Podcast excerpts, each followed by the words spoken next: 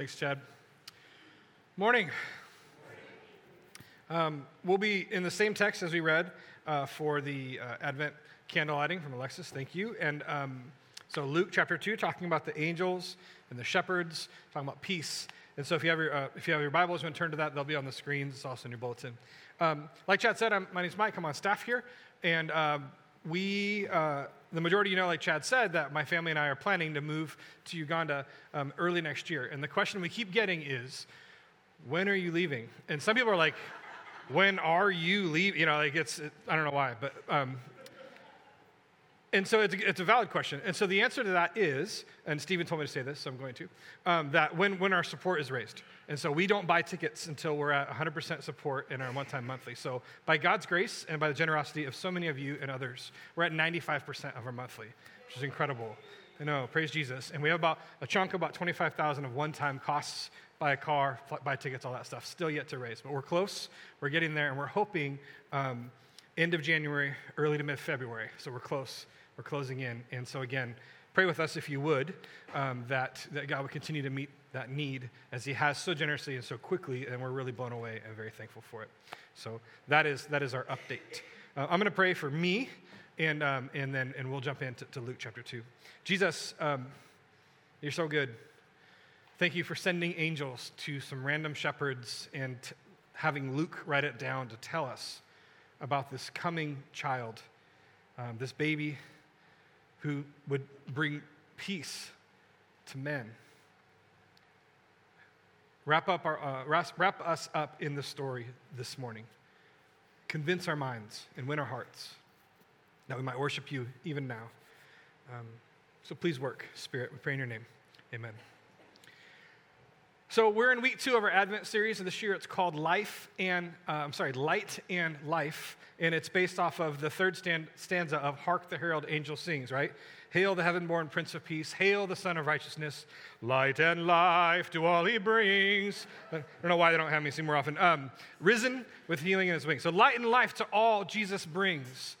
The story of Christmas is a story of light and life for all of us. And that right there will preach. And that's why we're preaching on it, because it's really exciting. And so um, we have been playing, and we'll continue to play with these two words about the light and the life of Christmas. And, and this morning, uh, what I want to focus on in this passage um, is, is, is the light and life in worship. Um, uh, to worship is to give worth to something.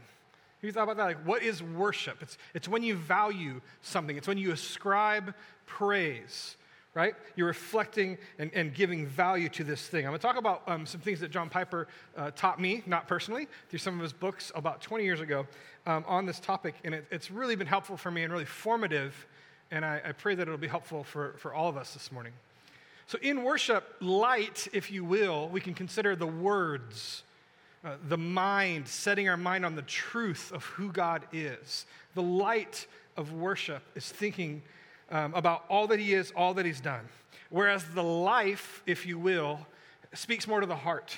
It's, it's the emotion, it's the warmth around the experience uh, of grace. And so God calls us to bring these two things life, the, the light, and the life into worship, setting our mind's attention on who God is and our heart's affection on our relationship with Him and how we need both of these things in worship. Worship is not just one or the other, we need both. So, um, we're going to frame out uh, some of the characters in this story talking about those two things uh, the light and life in worship. So, look with me to, to Luke chapter 2, beginning at verse 8. And in the same region, there were shepherds out in the field, keeping watch over their flock by night. And an angel of the Lord appeared to the shepherds at night, and the glory of the Lord shone around them, and they were terrified. But the angel said to them, Do not be afraid. I bring you good news. This is light. This is declaration. I bring you good news that will cause you great joy. That's life, right? Uh, for all the people. Today in the town of David, a Savior has been born to you who is Christ the Lord. And this will be a sign to you. You will find a baby wrapped in cloths and lying in a manger. The angels show up to some normal, random shepherds just doing their job and they begin to worship. They begin with proclamation. They proclaim the truth of God. they declare, We have good news. This baby is being born over there nearby, and he's the Messiah that you've all, that our whole nation has been dying for. The coming king has been born, and you're going to find him in like a feeding trough out in this place. Which, again, just to pause real quick, how bizarre that the, the, the, God of the universe chose to be born that way. Again, these themes in Scripture and this story are so familiar, but how ridiculous, how offensive that the God of the world would be born in a place where there was literally no room for him. They had no room for Jesus. And that's where he was born. And the angels say, This thing has happened, and, you, and it's incredible. I worked with teenagers for many years. I was a teenager myself at one point, believe it or not. And um, I just, I was uh, just meditating on this passage and thinking about it and trying to put myself into it and thinking, I, I kind of imagine when this one angel shows up and these like 16 year old dudes who are probably watching their dad's sheep that's their night job is they, they do this thing maybe recently married not much going on in their life they're just normal lower class shepherds they're just day workers night workers just some guys and an angel shows up and my hunch is they're like do you, do you see that like are you and kind of like the I told you we shouldn't eat in those mushrooms. Like I, I that's that's the kind of level of human being I think that God is showing up to, right? Again, I was that guy too, not with the mushrooms, but um, so God shows up and they're just like, dude, and um, but I think the angels knew that. I don't know this, but this is what I think because the next verse, right? We see verse 13. Suddenly, a great company of the heavenly host was there praising this multitude of angels, singing, Glory to God in the highest, on earth, peace among those with whom he is pleased. It went from an angel, which is a big deal, to likely thousands of angels filling the sky, like the glory of God. They're out in the middle of the dark. Like they don't have like street lights, they don't have headlamps. It's suddenly bright and they're praising God. And my hunch is if you're that one of those guys, you're like, oh, okay, like, I get it, right? It went from, oh, I'm really afraid. What is that? Are you seeing that too? This is changing my life. The angels worshiped God, and they said, Glory to God, the light, peace on earth towards heaven. I think that's what happens here. Heaven and earth collide in this moment. It's a normal day, normal dudes, normal work. Heaven and earth collide and it creates change. The angels say this thing, glory to God in the highest, and we say it a lot, right? We say the word glory a lot. I glorify you. We are supposed to, it's a very Christian word. It's a really important word. If you um, were to do a study in Scripture, you would be shocked at how many times God talks about his own glory. It's all over Scripture, and, and God talks about it as the motivation of his heart for why he does what he does. God is committed to his own glory in a way that is mind blowing, and we tend to miss it. My question is do you have a sense of what that word actually means? It's a word we throw around, and I think we forget to define sometimes. And I found this definition about 20 years ago, and it's resonated in my heart, and it means a lot to me. So I want to talk a little sidebar about the glory of God. The definition I heard that makes the most sense to me is that the glory of God is the radiance of his manifold perfections. The radiance of his manifold perfections. So, what on earth does that mean? His perfections are his attributes, it's who he is. So, the radiance of all that we know about who God is, all of those different attributes and characteristics. So, it's who he is and what he's done. So think about everything you know about who God is. And if you've done any kind of studies or been paying attention, it's mind blowing. It's incredible to study the character of God. And then put with that the work of God, all that we've ever seen creation, right? Redemption, the story of the gospel, colors, tastes, experiences. Um, in, in, the book of Job, it says that these are the fringe of his ways, as if his glory were a garment and we only see a little piece of hem we have no sense of just how magnificent and huge God is, but the person of who he is and the work of who he is, all of that, the shine off of it is his glory. Think of the sun. Think of the heat and the light coming off of the sun. That is the glory of God coming off of the person and work of the God of the universe. That's the glory of God. So when we, when we glorify God, the question then is still part of the sidebar are we adding to his glory? What do we do when we glorify? Are we giving it to him? We say, give glory to God, which is it's fine, it's fine language, but are we actually adding to it? Want to show you a picture. Um, I looked this up. I remember my dad talking about this. That's not my father. Um, back before like everyone knew about skin cancer, uh, that's what people did all the time. This is normal. If you still do this, you should probably stop. Where you sit um, and you have the thing just like magnifying. Can you show the next one too? It's even more bizarre. It's like, do it as a family. Um, a modern bowl for sunbathing. So weird. Um,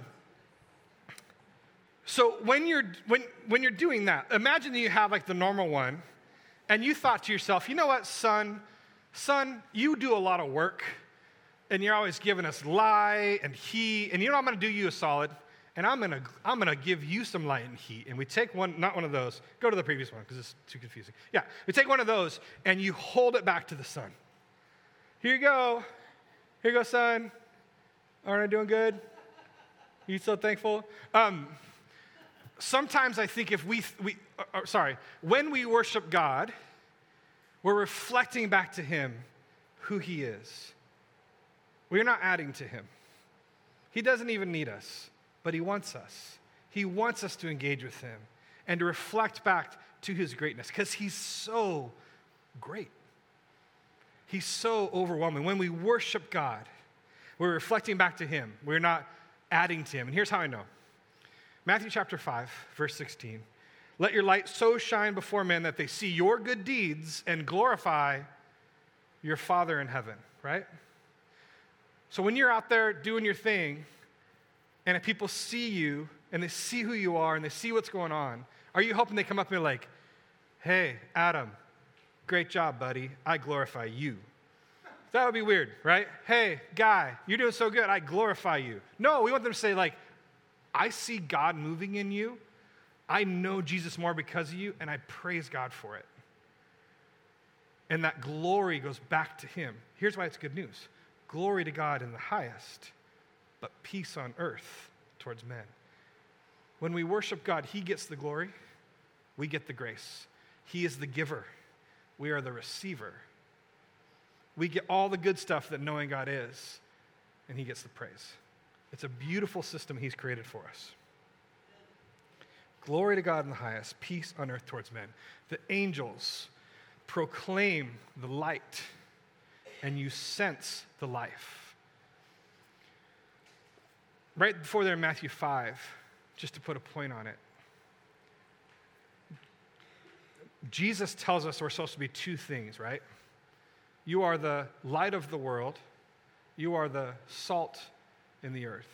The light of the world is truth, it's, it's proclamation, it's telling the gospel. We are to go out, we are to shine like a city upon a hill, sharing the good news, proclaiming who Jesus is. That's light. Salt is a little different. I use salt to make my vegetables taste good, you know? Um, that's kind of that's what salt is for us. Back then, salt was um, crucial. They had no freezers, right? So they would salt the meat, and it would make the meat d- die less quickly. It would make the rot not happen. Jesus says, "Go make the rot not happen." It's kind of weird. Here's why that matters. It's our call to go into places of darkness and of brokenness and through Jesus, make it better. To go into the city, to go into your workplace, to go into your homes, when you're at Starbucks or whatever, to make it a little better. It's, it's being Jesus, it's offering life, right? Light and life to all he brings. Jesus cares about both. Some people tell you the only thing that matters is you share the gospel. I don't believe that's true.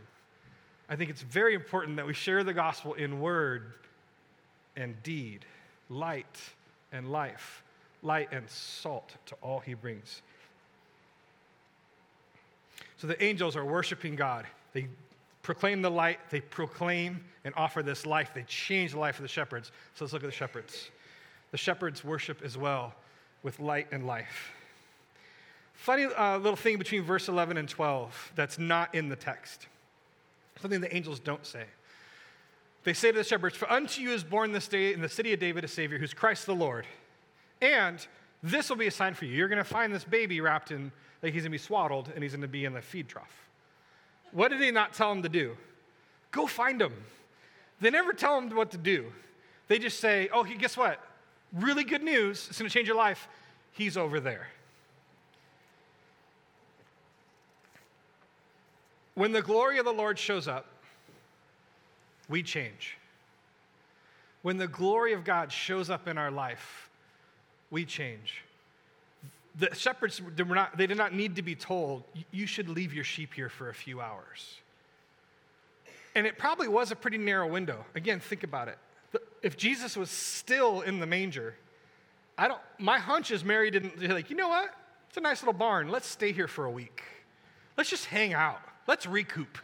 You know, like, it's probably not that comfortable, but they said go find him in this strange place where, again, my hunch is he didn't stay.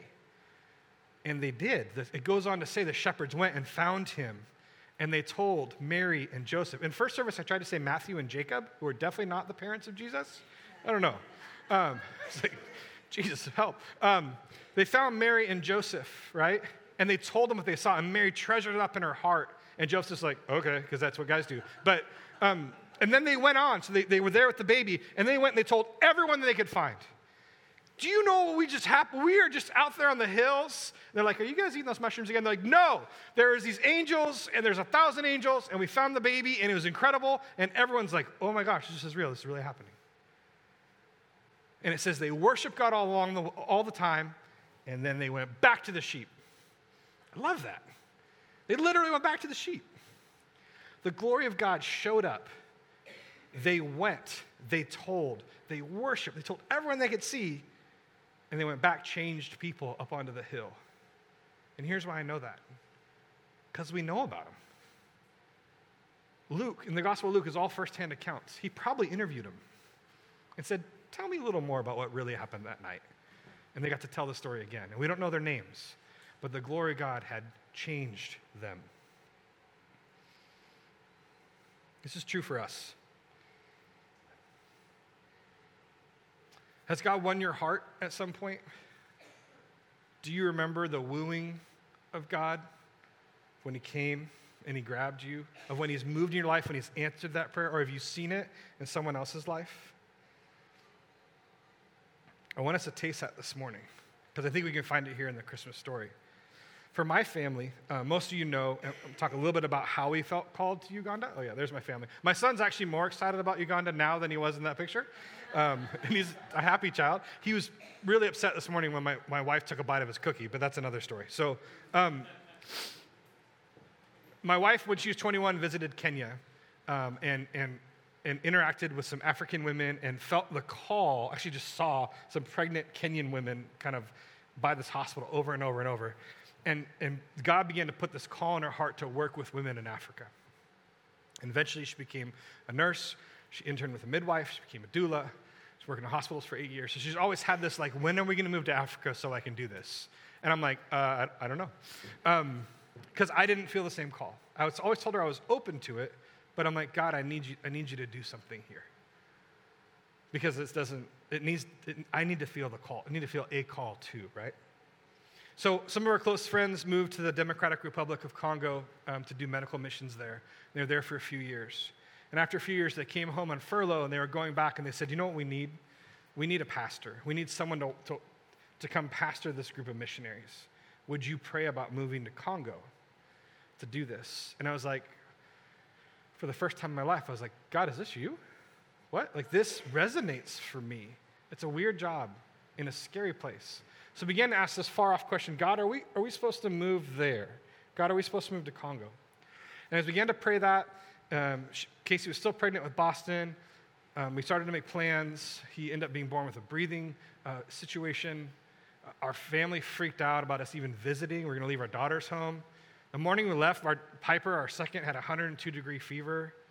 Uh, the State Department, the morning we left, told us they downgraded the safety status and said no one should travel there the day we're leaving, three hours before we got on a plane.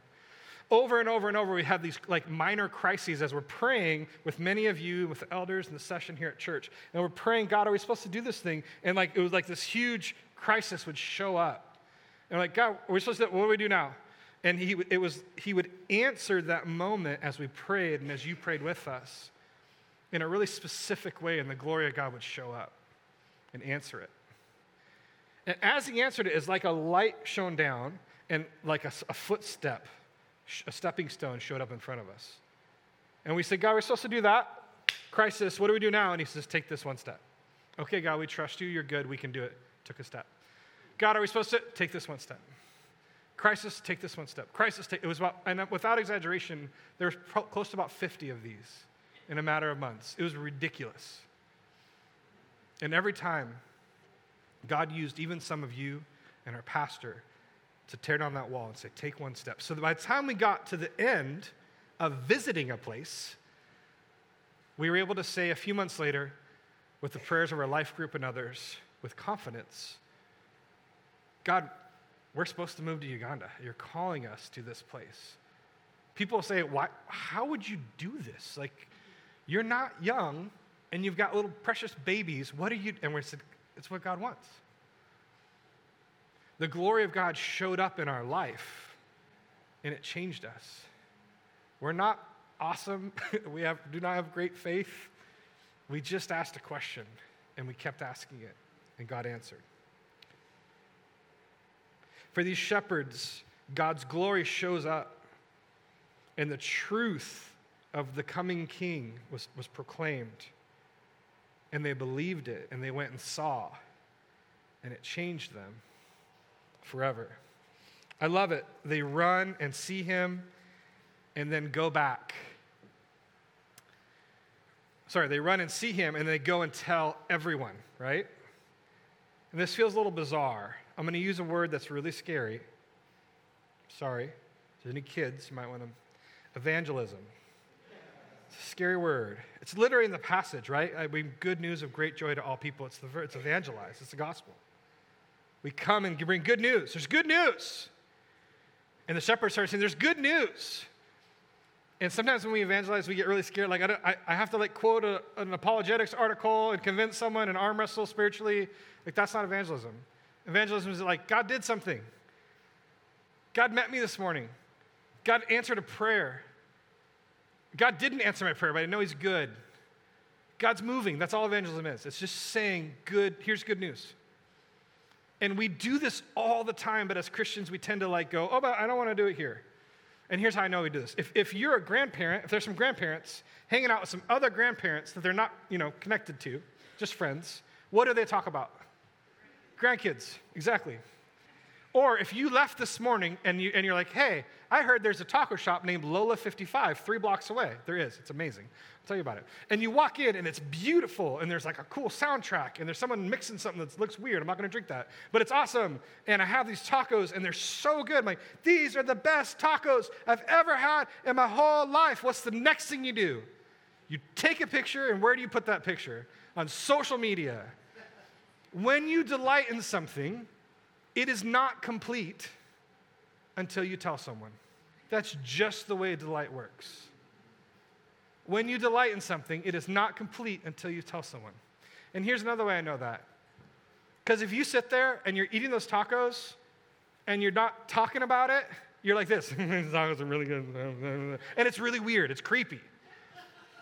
Or if you like someone, a crush. You guys remember this? Maybe you're still in it. I don't know and you're like, she's so, I saw her and she like talked to me. And if you just talk, if it's inside, if it's internal, it's super creepy. I was, I was, I wrote this, I, I sometimes write stuff at Denny's. That's where it's easy for me to go to Denny's, keep getting coffee for like $2 and they'd leave me alone. I don't know why. And there's like conversations and they're all in Spanish because I live in National City and it's just really easy for me to do work.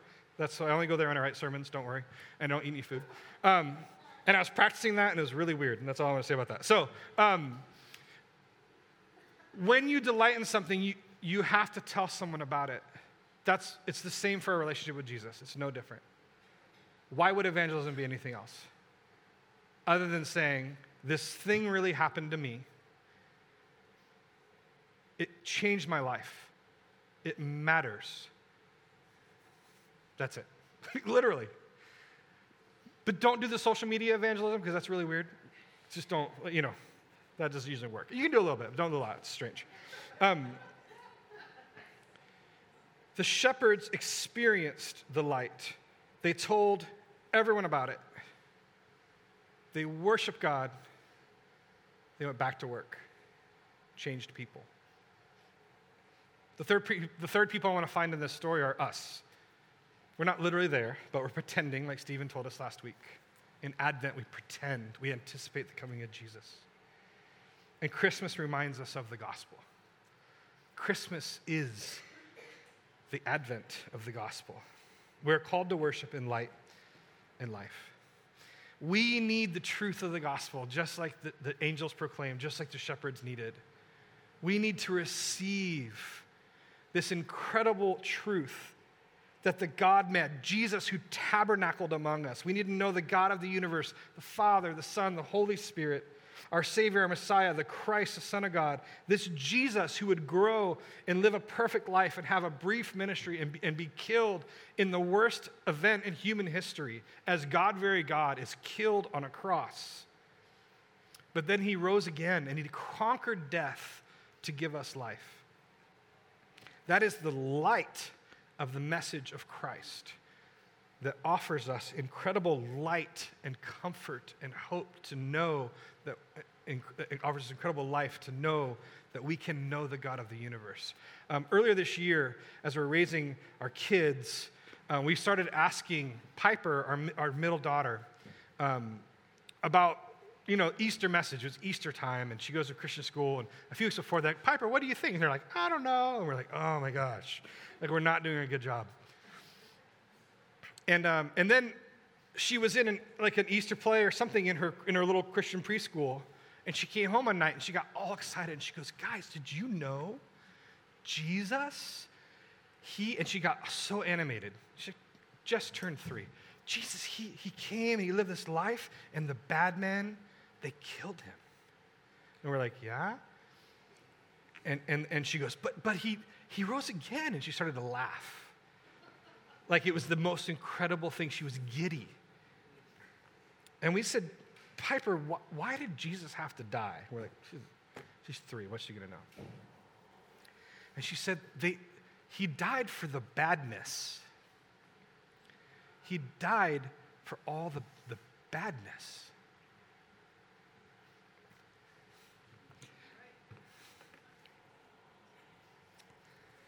How, from the mouth of babes, everything, everything bad. Jesus came to give us light and life to, to, everyone, to conquer the badness in this world, the badness in my own heart. To win us back to Him, who say to God, I don't, I don't need you. When we don't believe that God can make a difference, when we don't want to take the time to even consider that He's going to make a difference, or that He cares, or that He's forgiven us. He's not tired of us. He loves us. He knows who we are. He knows how our hearts are bent, and He intercedes. Heaven meets earth, as announced by the angels, as experienced by the shepherds. And we are called to find ourselves in that moment and delight in the gospel. My family and I were in Colorado last month for some missionary training for a, number of weeks. And I was, it, was it was a hard stretch for me, and um, just feeling really like condemned and, and kind of condemning myself. And it was just a really hard moment, as can happen when you are trying to learn about how you can better serve Jesus. And um, a pastor from St. Louis, who's also from our agency, and, and he and his family are going to London, he, um, he reminded me of Zephaniah 3, and it just felt like something I'd never heard before. I want to read it to you about this baby boy who would become our Savior. This is prophecy talking about how God is going to come and redeem. It says, The Lord God is in your midst, a mighty one who will save. He will rejoice over you with gladness. He will quiet you by his love. He will exult over you with loud singing. And then God says, And I will save the lame. and gather the outcasts, and I will change their shame into praise and renown in all of the earth. God gets the glory, we get rescued. That's the gospel. And it's not one time, it's not just 2,000 years ago, it's not just the first time you say, Lord, help. It's for the rest of your life. It is the path. It is the equation God has given us to live by. That over and over we say, God, please save. Help, Father. God, please come. Redeem. Do your work for the badness that still exists in this place, for the badness in my home, in my workplace. Jesus, please come save. And he says, I have, and I will. We need the life and light of Christmas.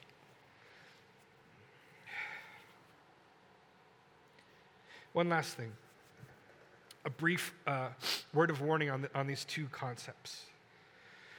We need both life and light. Light and life. It's easy um, to be wired more towards one or the other. Um, to, to be more like heady and mindful and theological and Presbyterian uh, and whatever uh, the depth, right? Which is good. It's not bad. You want to be heady. You want to have a big picture of God. We want to study God. We want to know God. We want to wrestle with the nuances of theology, who He is. How does God work? What has He done? What happens when, when it's hard? And we want to wrestle with relationship with Jesus, loving God with all of our heart, soul, mind, and strength um, pursuing Him, being in this relationship, and, and truly l- and responding with our heart's affection, right? But we need both because lifeless worship that lacks that affection, it dries up. If, if it is all just our mind, it is not connected to our heart, it leads to pride, to burnout, to isolation. It lacks empathy. It is no way to live.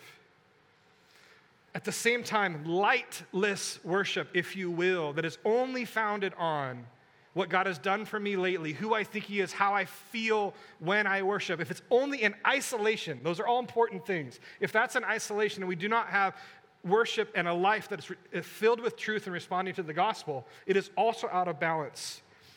And it takes just a little bit of darkness to come in where there is an absence of light to destroy it? What if God doesn't answer that prayer? What if, you, what if you stop feeling that way in that service? What happens? So that we need worship and life responding to the gospel that is filled with light and truth and filled with life and hope and relationship. The mind's attention fixed on the character and nature of God, the heart's affection fixed on the relationship of walking with Jesus. Because there's seasons where it'll be out of balance, of course. But we must strive to have both. We must set our mind's attention upon the glory of God, remembering who He is and what He's done, and our heart's affection upon the same, delighting in who He is and what He has done as we experience God. Worship is light and life. Go forth and worship Christ your King, for His worthy. Glory to God in the highest heaven and on earth. Peace to those on whom His favor rests. May we worship God this Christmas. Let me pray.